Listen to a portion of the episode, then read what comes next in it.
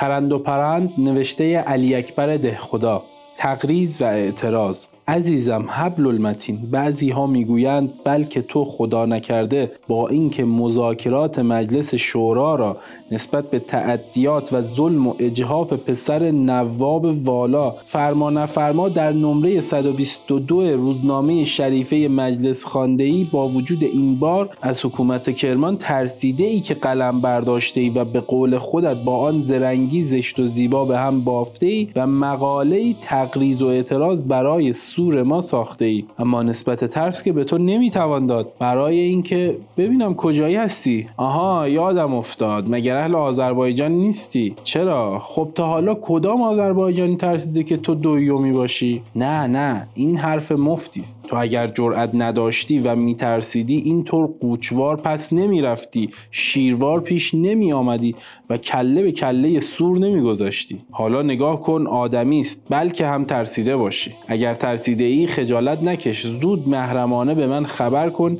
یک قوطی مومیایی اصل دارم برایت میفرستم. یک انگشت هم نمک دهنت بگذار. اما ببین اینها رو تو خون دیدی. به پا نمک غریبه نباشد. برای آن که میترسم آن وقت خدایی نخواسته مجبور شده رعایت حق نمک بکنی. بعضی ها هم تصور می‌کنند که زبانم لال هفت قرآن در میان بلکه تو برای گرانی نان و گوشت و زیادی خرج اداره مجبور شده ای که از آن پاکت های سبک وزن سنگین قیمت به اداره راه بدهی. این راه هم من قبول ندارم. چطور می شود که تو برای پول آنقدر سنگ بچه 18 ساله را به سینه بزنی و حرفهای وکلای کرمان را با یک صندوق کاغذ متظلمانه اهالی آنجا انکار بکنی. اینها بعضی آخوندها و سیدها هستند که پول می‌گیرند و به حضرت عبدالعظیم می‌روند. اما من و تو که الحمدلله اگر آخوند و سید هم باشیم بعد از تفضلات جناب حاج معین و تجار بوشهری از جان و مال هر چه داریم در راه ملت گذاشته ایم خیر هر کسی این حرف را بگوید اولا کسی که توی دهنش بزند من خودم هستم. بعضی ها هم که از قدرت قلم تو خبر ندارند خیال می‌کنند که ممکن است این مقاله را از روی مفتاح پرنس ملکم خان برداشته ای که اینطور شیرین و آبدار نوشته ای و ماشاءالله به قوت فساحت اختیارات افراد اهالی یک مملکت را یک دفعه سلب کرده و ملت را گرفته و بسته و دست پهلوان داده ای. نه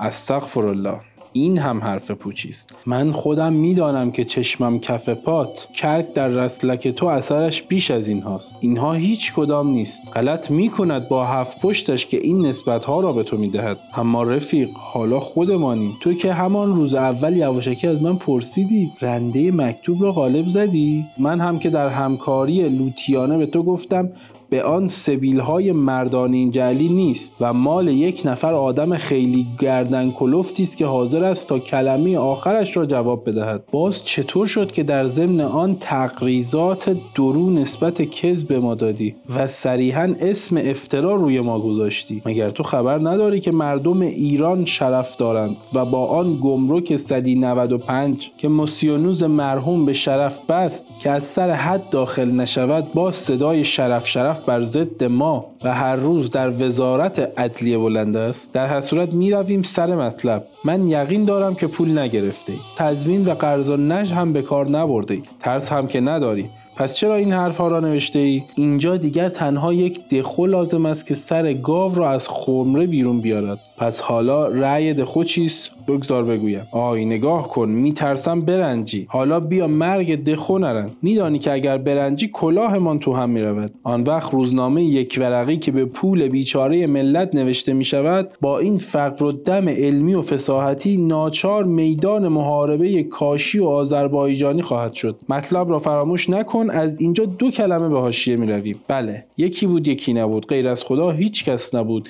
یک وزارت عدلیه بود یک آصف و دوله و یک مسئله اسرای قوچان بود. از اینها گذشته یک روزنامه چی بود؟ بله یک مدت هم در وزارت عدلیه مجلس استنتاق بود. این روزنامه چی هم هر روز برای کسب اخبار در آنجا حاضر بود. استنتاق هم تا نزدیکی های ظهر طول می‌کشید. هوا هم گرم بود. توی خانه روزنامه چی هم جز پنیر و سبزی چیزی نبود. خانه روزنامه چی هم دور بود. بوی مسمای بادنجان و کباب جوجه هم وزارتخانه را پر کرده بود. توپ ظهر یک دفعه سه نقطه باقیش یادم رفت.